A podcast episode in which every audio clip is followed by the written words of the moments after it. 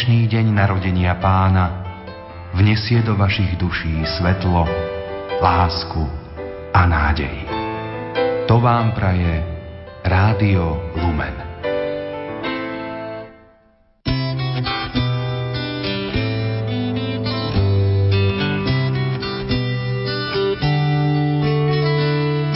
Narodiť sa z lásky, mať otca aj mamu, malý krdeľ súrodencov, babku, ktorá pečie najlepšie buchty na svete a detka, ktorý vie kosiť trávu starou kosou. Hrávať sa so sesternicami a bratrancami a vedieť, že na svete existuje miesto, kam budeš vždy patriť, nech sa stane čokoľvek. Aké sú asi sny opustených detí a tých, ktoré nemajú otca alebo mamu? A čo má robiť žena, ktorá veľmi túži, no kolísku má studenú a prázdnu?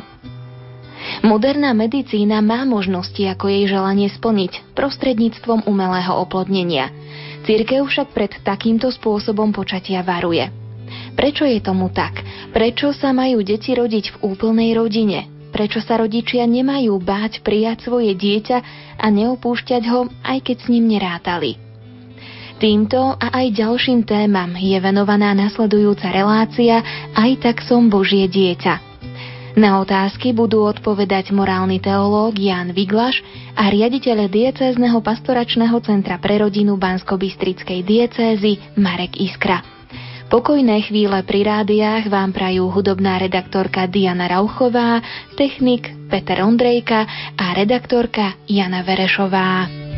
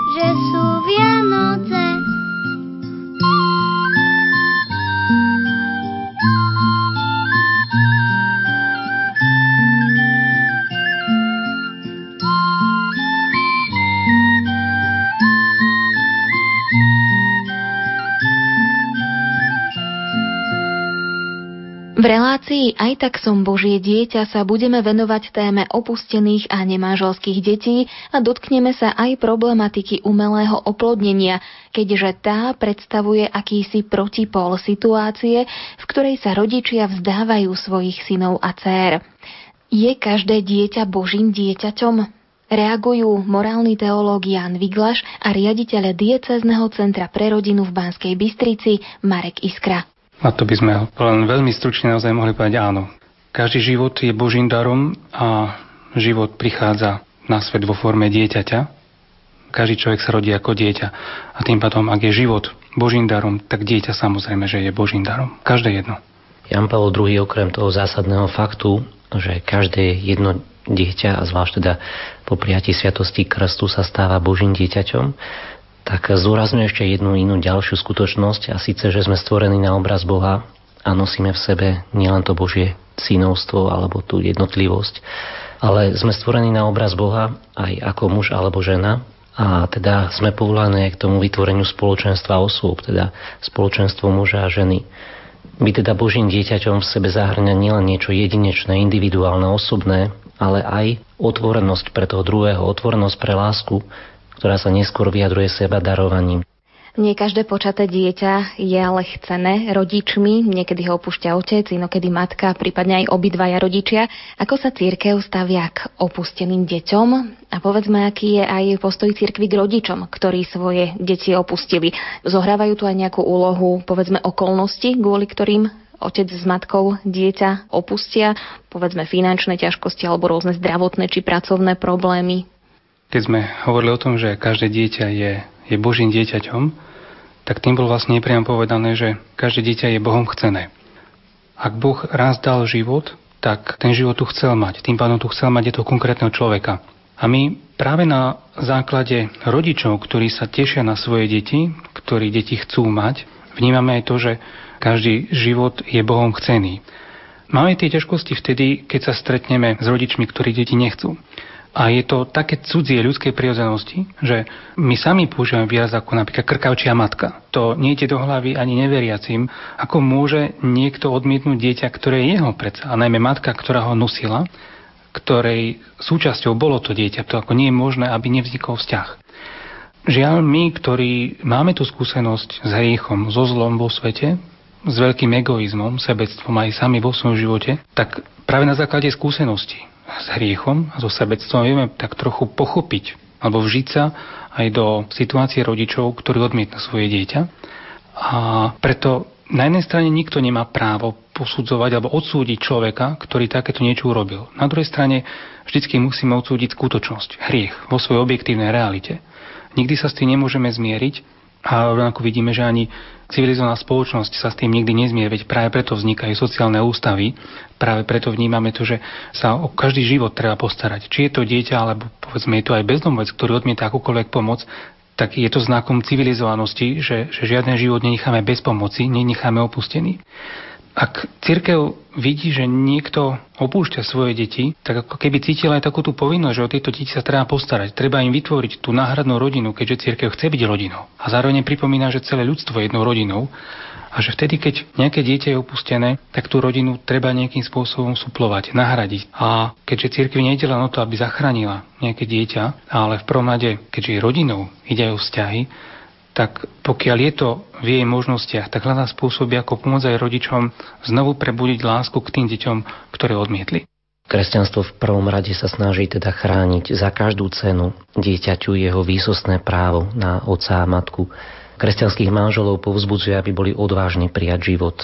A to niekedy aj život dieťaťa, ktoré iní rodičia opustili. Veľmi často som aj tu v dieceznom centre pre rodinu svetkom toho, ako manželia, ktorí majú možno sami už viac detí, napriek tomu majú odvahu prijať do svojho rodinného kruhu aj dieťa, ktoré bolo opustené svojimi vlastnými rodičmi, sú otvorení pre život.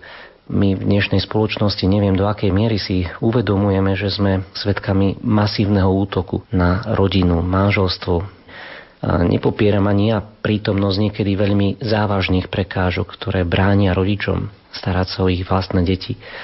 Niekedy aj v mene tzv. zodpovedného v úvodzovkách prístupu k počatému dieťaťu sa podstupuje aj potrat. A my tu v dieceznom centre máme projekt Ráchel, ktorý koordinujeme tu v Centre pre rodinu a vidíme veľmi jednoznačne tie hlboké rany, aké má žena, ale aj otec, ale aj širšie rodinné spoločenstvo vždy, keď sa odmietne dieťa, keď sa odmietne počatý život prijať do rodiny oveľa zodpovednejším prístupom už v takomto napätom štádiu, ak je naozaj nejaká veľmi vážna okolnosť, ktorá bráni možnosti prijať dieťa, je už napríklad hniezda záchrany, ktoré sú v každom väčšom meste, v regionálnom meste, aj v našom Slovensku ich viac ako 20. Ale my môžeme byť aj dnes na Slovensku svetkami veľkej neschopnosti niesť tú zodpovednosť za život. Neschopnosť prakticky naplniť ten príkaz lásky, najčastejšie je to dôsledok hriechu, teda aj v tomto prípade možno smielstva, cudzoložstva, žiadostivosti. A je pred nami všetkými ukázať, akým spôsobom sa rodí láska, akým spôsobom sa rodí plnohodnotný život. odovzdať hodnoty seba darovania, príkaz lásky človeku dnešnej doby je veľkou úlohou nielen pre církev, pre všetkých pokrstených. A táto úloha je predovšetkým na rodičoch, aby postupne k tomuto viedli svoje deti. No a nie nadarmo Jan Pavel II práve pri svojej tretej návšteve Slovenska tu v Banskej Bystrici povedal, budúcnosť patrí rodine. Církev a ani spoločnosť bez rodiny neprežije. A ja celou svojou dušou prosím každého jedného aj poslucháčov Rádia Lumen o modlitby a obety za ľudské rodiny, iba silou Božieho milosrdenstva môžu aj v dnešnej dobe výraz ľudia schopní pochopiť zmysel aj krásu seba darujúce lásky, schopné tak dať život a byť plodným.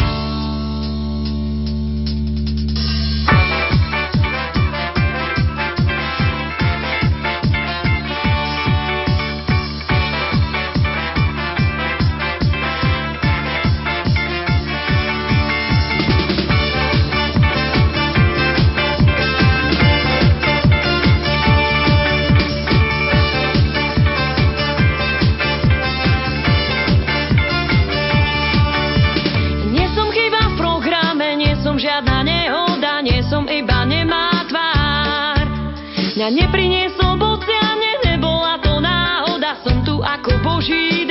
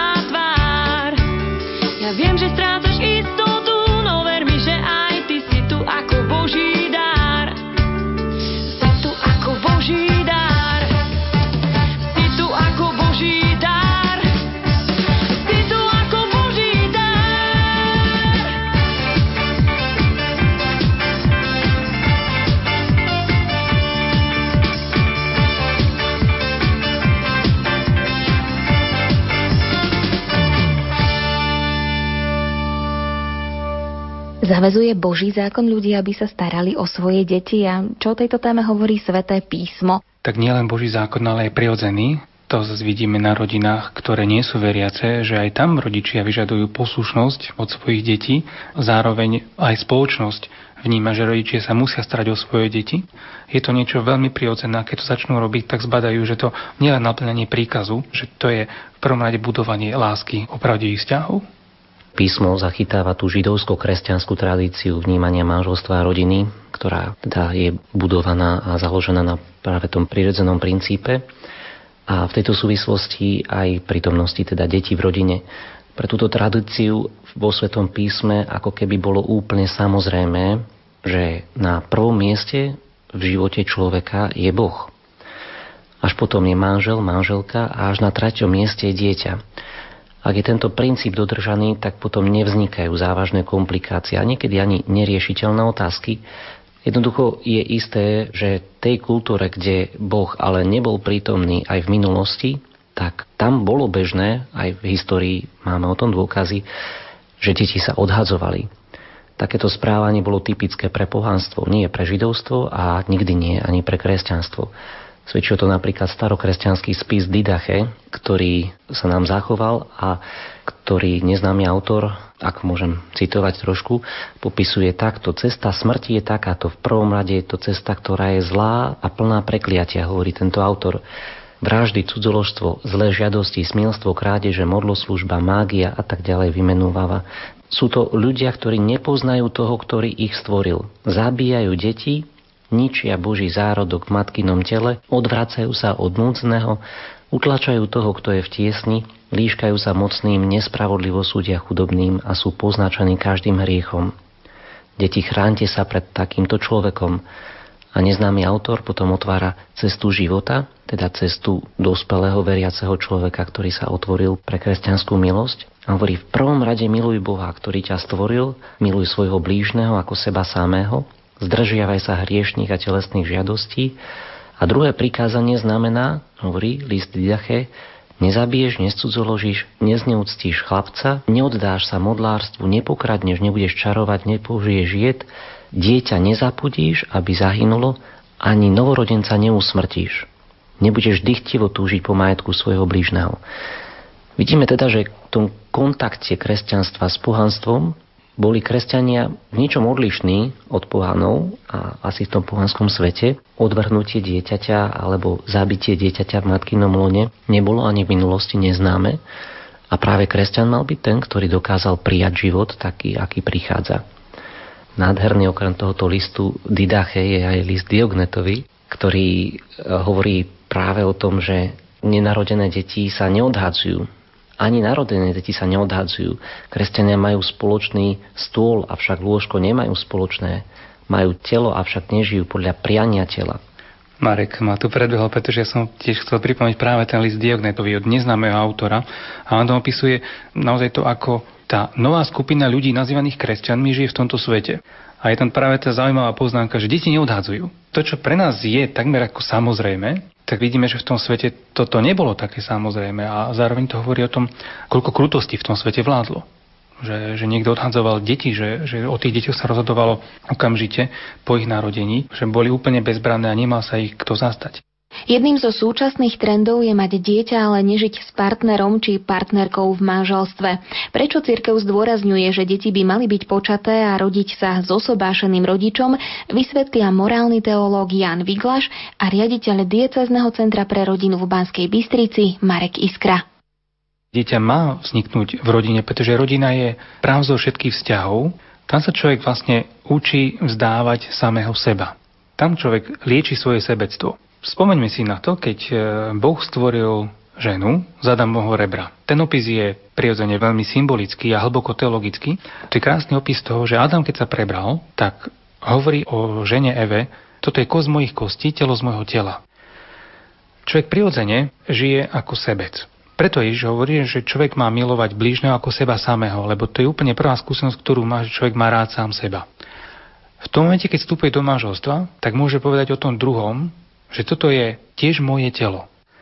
Jeho sebectvo ako by sa rozšírilo odrazu na niekoho mimo neho samého a v tom momente, keď objavuje seba mimo seba, tak vlastne začína milovať toho druhého, pretože chce milovať seba a toto je riek na sebectvo. Toto je to najprirodzenejšie, čo sa deje v rodine, že manželia milujú sa navzájom, pretože v tom druhom zrazu začína milovať aj seba a začína žiť pre druhého. A vtedy, keď sa narodí dieťa, obidvaja rodičia môžu povedať, že toto je naše dieťa. Toto je aj moje telo, aj tvoje telo, aj moja krv, aj tvoja krv a to dieťa im vlastne slúži na to, že, že začínajú preň. Čiže rodina je miesto, kde sa učíme vzťahom, ale ktoré v prvom rade nás líči o svojho sebectva. Preto my apelujeme spolu s celou cirkvou na to, aby sa rodina bránila, pretože je to pravzor všetkých vzťahov, je to potrebné pre spoločnosť, práve je to najprodzenejšie prostredie, kde sa človek naozaj stáva človekom. Vtedy, keď prestáva žiť pre seba, keď sa z egoistu stáva altruista, keď sa z neho naozaj stáva človek. Ak nerozumieme úlohu a poslaniu spoločenstva života muža a ženy, nie je možné hovoriť o Bohu. Zdá sa, že súčasná vlna kultúry smrti si tento fakt veľmi dobre uvedomuje a tak útočí na to najzákladnejšie a najprirodzenejšie, ktoré vníma každý jeden človek a síce, že sme stvorení pre vzájomné vzťahy, pre seba darovanie, pre prekročenie seba. Ak nebudeme schopní vnímať, že Boh sa stará o nás, že Boh nás stvoril ako muža a ženu, že On nám dáva práve túto veľkú výzvu milovať jeden druhého, vyliečiť ten vlastný egoizmus, prekročiť prach vlastného ega, možno zomrieť, nehovoríme teraz o smrti ako momente, ale zomrieť v tom spôsobe seba darujúcej lásky, ktorá trvá celý život, zomrieť vlastnému egu, na to, aby som našiel niečo viac a bol môj život plodný. Toto sú obrovské výzvy, ktoré súvisia práve s vierou, s pohľadom na život človeka vo viere. Viera a láska je jedno. Boh je láska. A chceš nájsť lásku? Hľadajú vo viere, lebo Boh je láska. Svet lásku nepozná, pozná iba momentálny cit zápalu, vzrušenia. Hľadá istú sumu použitkov. Kresťanstvo hovorí, Boh je láska. On nás učí skutočne milovať.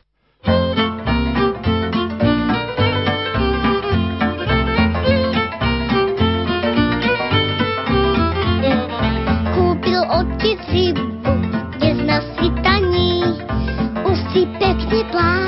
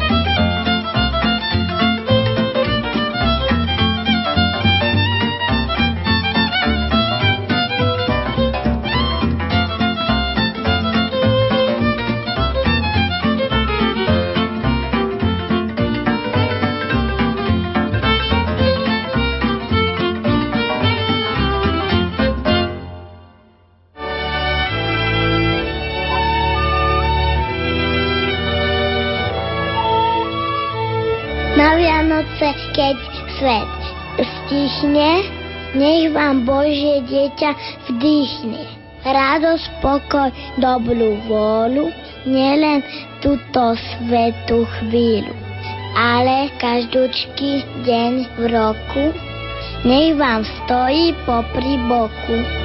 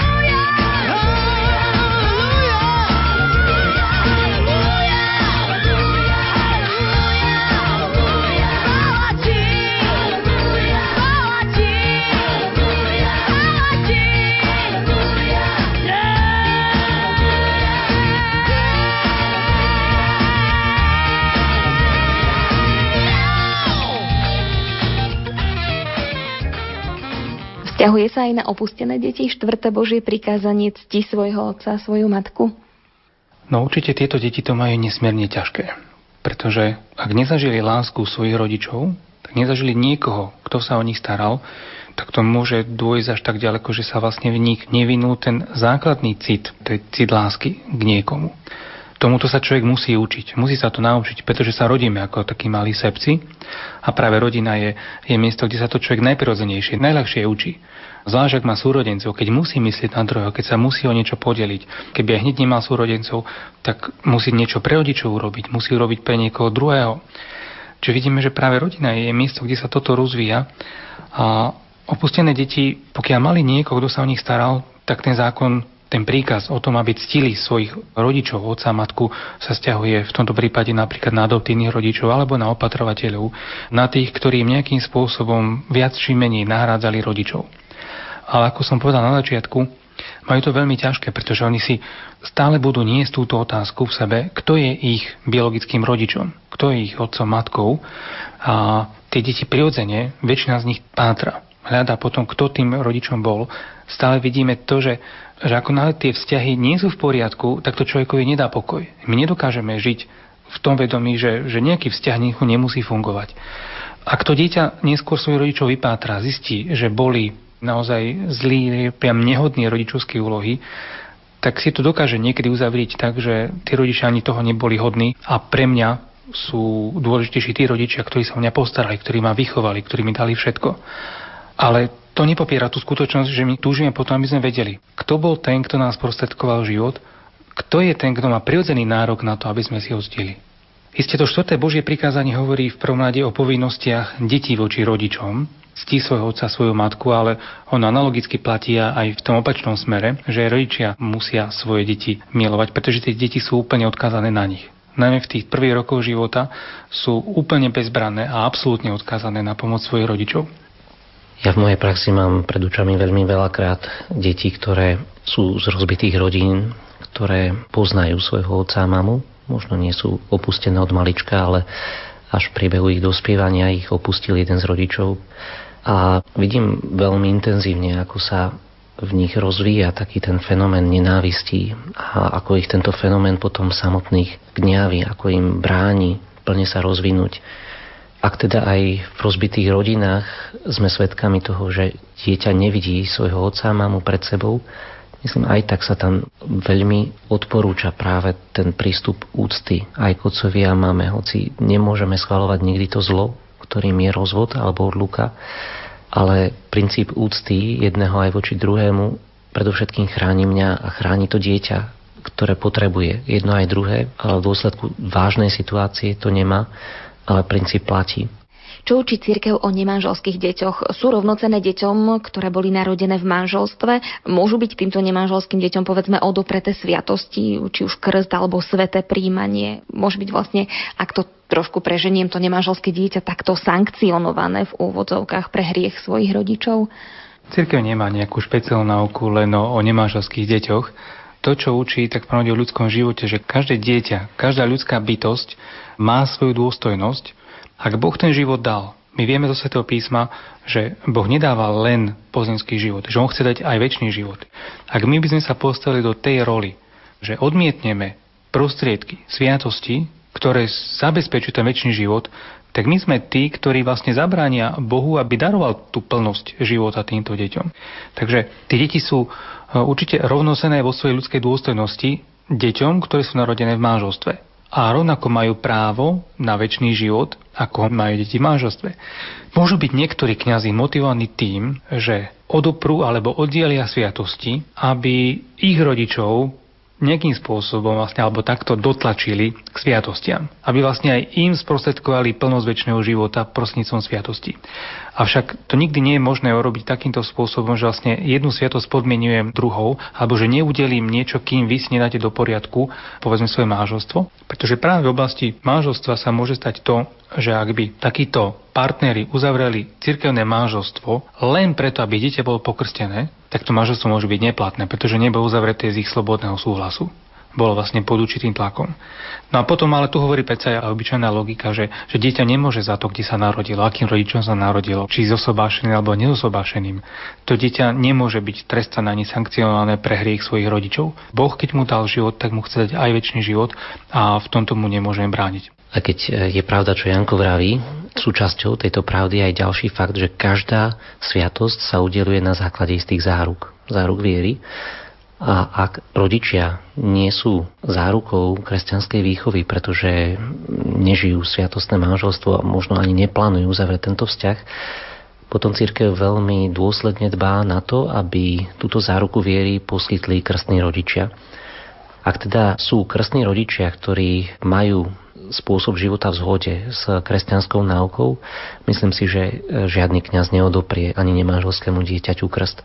V prípade, že ani krstní rodičia nesplňajú minimálne podmienky, tak v tomto prípade e, je múdre poprosiť, aby ešte sa snažili nájsť nejakú inú osobu, ktorá bude sa zaručovať za kresťanskú výchovu daného dieťaťa. Teda nemanželské deti podľa môjho aj vedomia, aj môjho pozorovania nie sú nikdy trestané nejakou treťou stranou. Kým sú najviac trestané, Žiaľ, musíme to tak povedať, sú ich vlastní rodičia, ktorí nenabrali toľko odvahy, aby darovali svojmu dieťaťu ten skutočný domov, to skutočné zázemie, v ktorom by dieťa mohlo nájsť plnosť prostriedkov. Čiže dieťaťu nemôžu byť odopreté sviatosti pre situáciu, v ktorej sa narodilo ak niekedy církev neudeli sviatosti, tak vtedy, keď má vážne obavy z toho, že tá sviatosť bude frustrovaná, že bude zošliepaná alebo, alebo vysmievaná, že sa ho nebude brať vážne. Ale nie preto, že niekto sa narodil, povedzme, ako nemáželské dieťa. Môže byť príklad svetej rodiny povzbudením pre manželov, respektíve budúcich rodičov, ak teda hovoríme či už o nemanželských deťoch alebo o deťoch, ktoré neboli počaté v manželstve, aby sa nebali prijať dieťa a vychovať ho, aj keď teda vedia, že to nebude ľahké asi nie je vhodnejšie obdobie, ako je Advent a Vianoce, aby sme rozmýšľali nad svetou rodinou, mali ju pred očami. Najprv v tom vzťahu Jozefa a Mári ako snúbencov, kde vidíme, že aj ich vzťah sa dostal do veľmi vážnej krízy, ktorú síce nevyvolali oni, ale to samotné, ako Jozef zrazu bol v dileme, čo má urobiť s Máriou, keď nevedel, čo sa vlastne s ňou stalo, či jej viacej môže dôverovať alebo nie, tak už to samotné dáva množstvo úvah na to, ako sa majú dnes snúbenci pripravať, ako majú prekonávať aj krízy. Že jednoducho tie krízy môžu do ich vzťahu prísť. O to viac, keď tá kríza je vyvolaná nečakaným príchodom dieťaťa a vidíme, že Jozef nerozmýšľal nad tým, či to dieťa prijať alebo neprijať, alebo či toto dieťa odstrániť. To vlastne, čo robiť s Máriou. A zrejme toto bol hlavný dôvod, čo sa vlastne stane s ňou a s dieťaťom, ak ju on zapudí.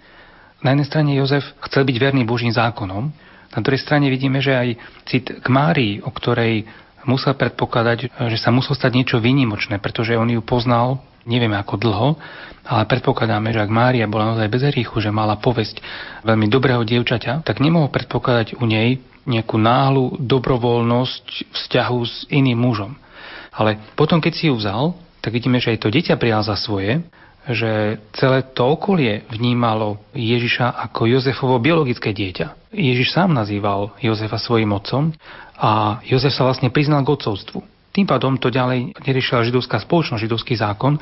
Dokonca aj dneska, ak aj nejaký otec vie, že dieťa, ktoré čaká jeho žena, nie je jeho biologickým dieťaťom, pokiaľ on sa prizná k otcovstvu, tak štát nemá dôvod zisťovať, či naozaj tento otec je naozaj biologicky legitímny otec. Tu úplne stačí to, že niekto je ochotný sa starať o dieťa, ktoré nemusí byť jeho a spoločnosť viacej nerieši.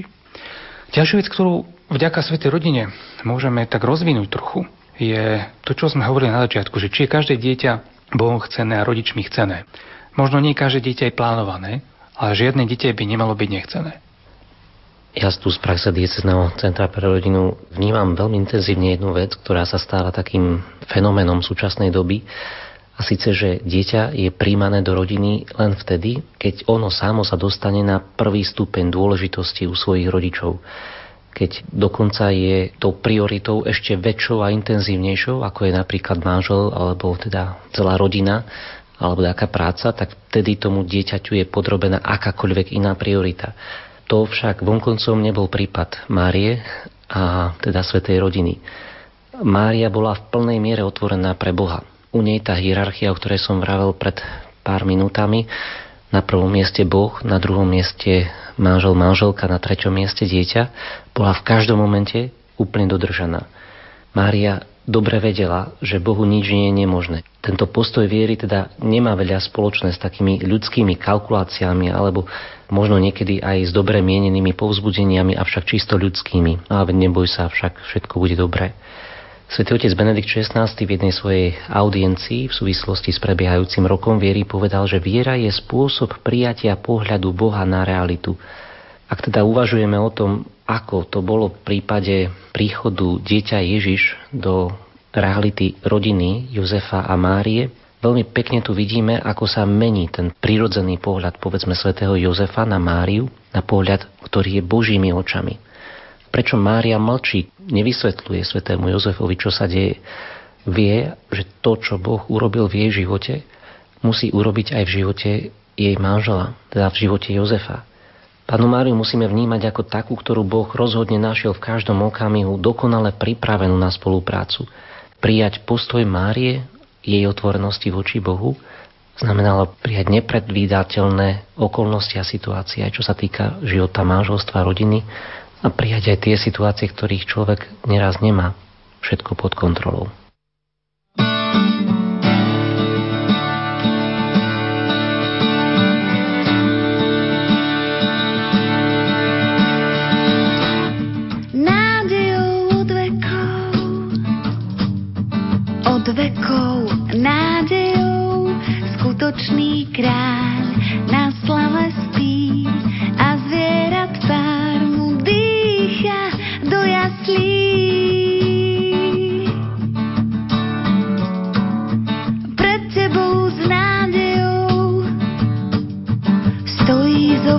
Pastierov úprimné tváre, chudobné dlane im prvým si sa pane ako kráľ ukázal.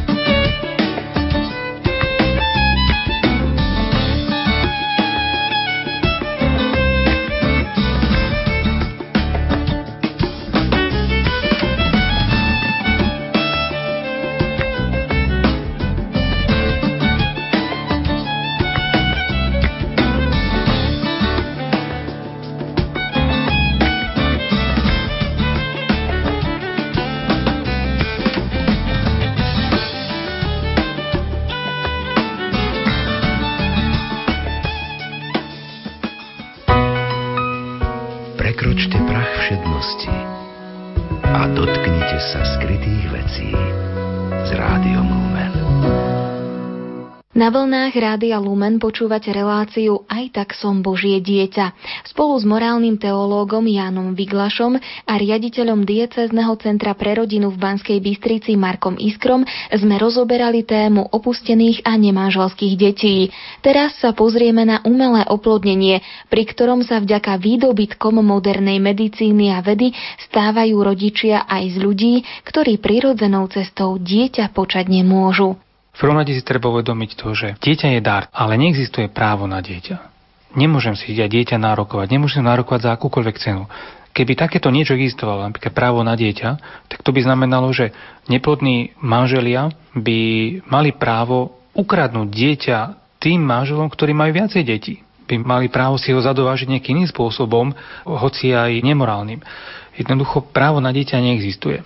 My to vidíme aj podľa toho, že my nie sme schopní dieťa vyrobiť. My sme schopní spolupracovať pri dozdávaní nového života a práve preto sa musíme stávať s veľkým rešpektom pred toto tajomstvo.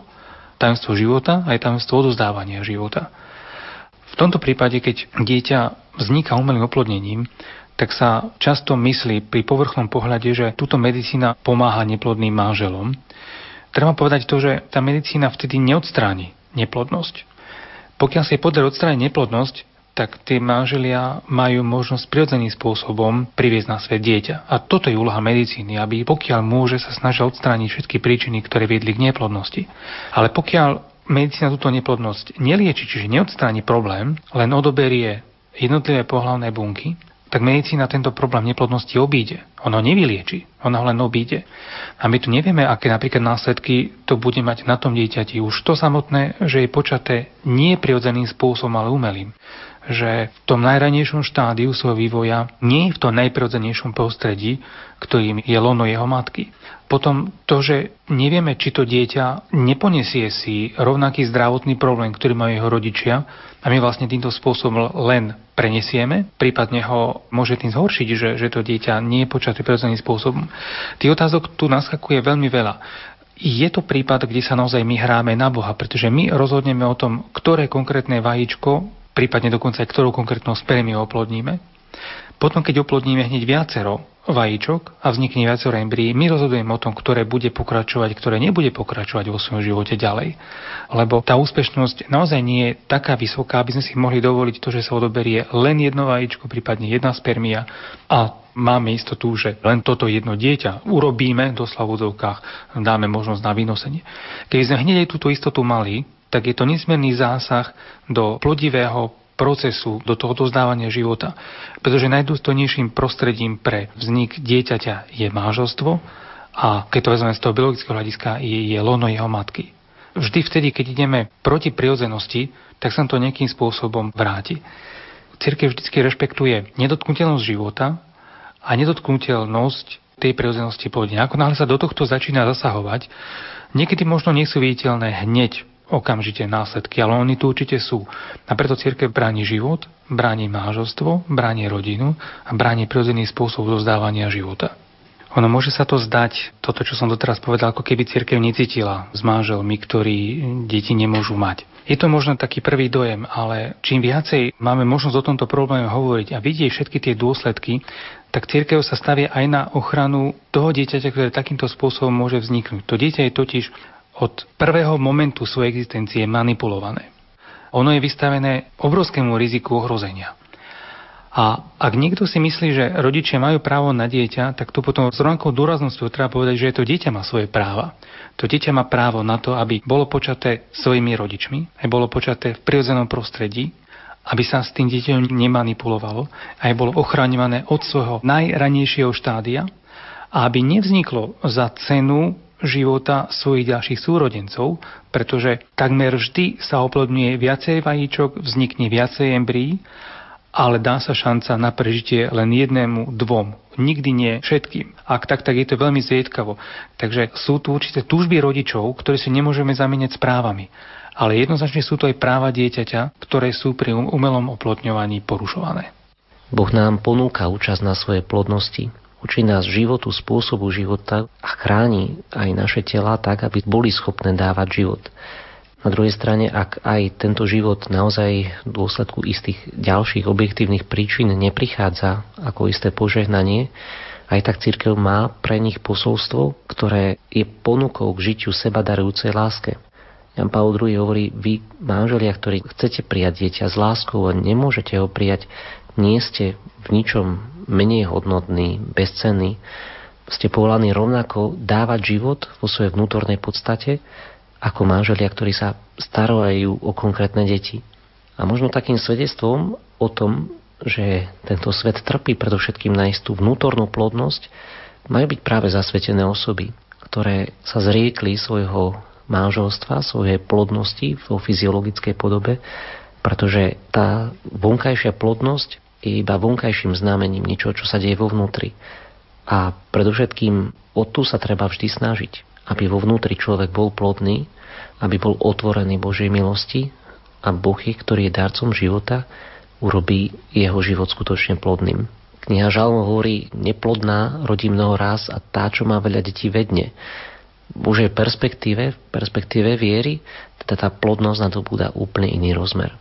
Je dieťa počaté pri umelom oplodnení a teda keď sa potom rodičom narodí rovnocené dieťaťu, ktoré bolo počaté prirodzeným spôsobom? Tu platí to isté, čo sme povedali o nemanželských deťoch sú vo svojej ľudskej dôstojnosti rovnocené. To však naozaj neznamená, že cirkev nebude hovoriť o spôsoboch, ktoré vedú k takémuto spôsobu vzniku života.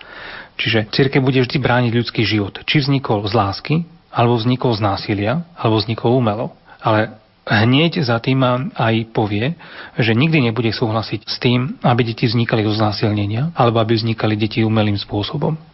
Ak takýmto spôsobom ten ľudský život vznikne, tak ho bude brániť. A zároveň bude pripomínať to, že si my ponesieme následky každého hriechu.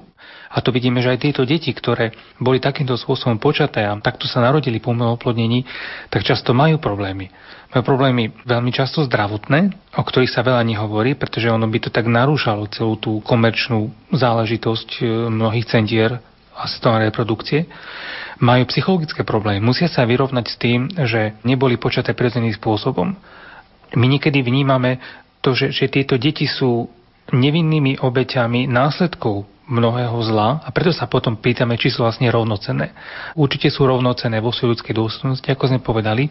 Žiaľ, musia niekedy niesť úplne bez vlastnej viny následky hriechu zla niekoho iného. Aké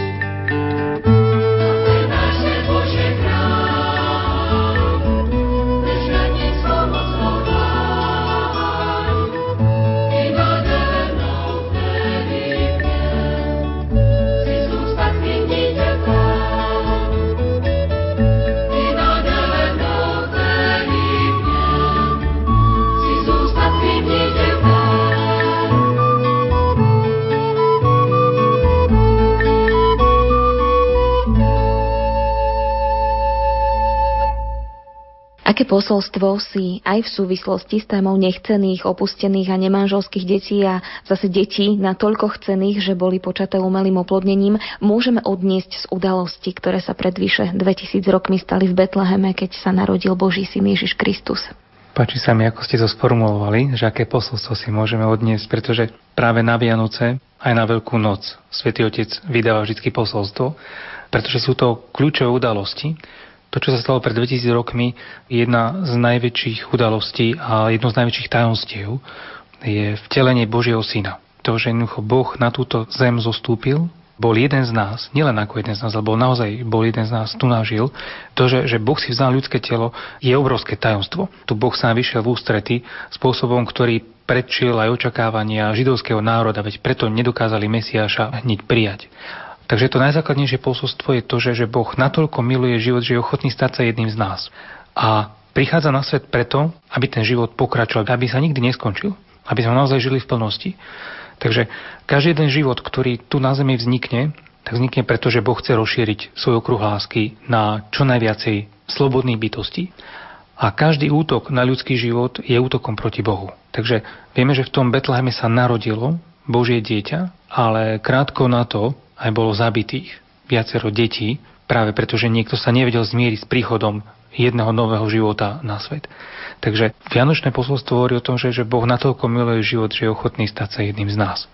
Ale zároveň, keď bude svetkom toho, že človek siaha na ľudský život, tak si človek a celé ľudstvo poniesie svoje následky celá spoločnosť by sa dehumanizovala a to, čo my dnes nazývame zločiny proti ľudskosti, tak len potvrdzuje toho, že sme schopní takýchto zločinov.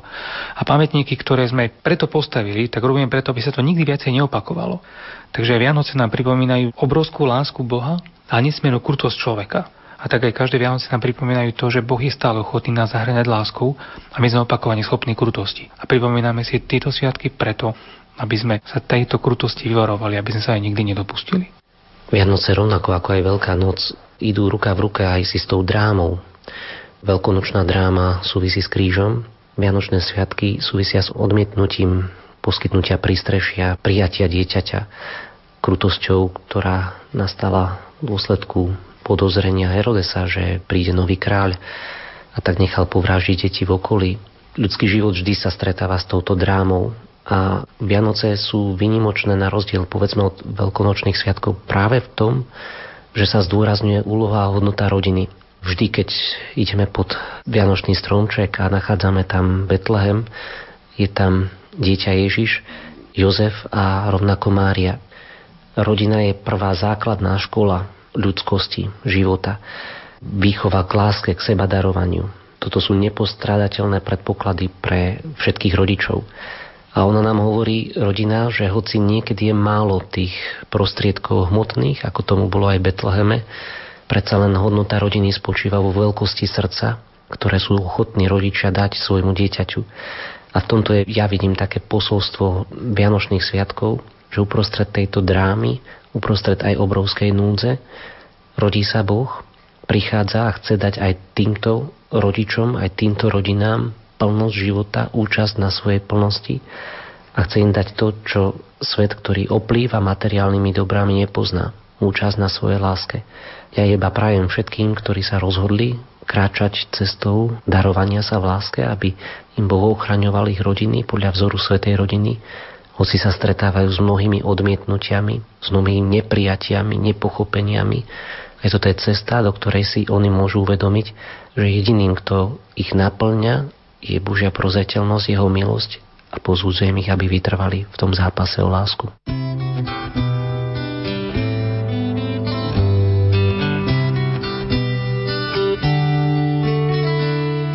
Milí poslucháči, vypočuli ste si reláciu Aj tak som Božie dieťa. Na jej príprave spolupracovali technik Peter Ondrejka a hudobná redaktorka Diana Rauchová. S hostiami, morálnym teológom Jánom Viglašom a riaditeľom diecézneho pastoračného centra pre rodinu Bansko-Bystrickej diecézy Markom Iskrom sa rozprávala Jana Verešová.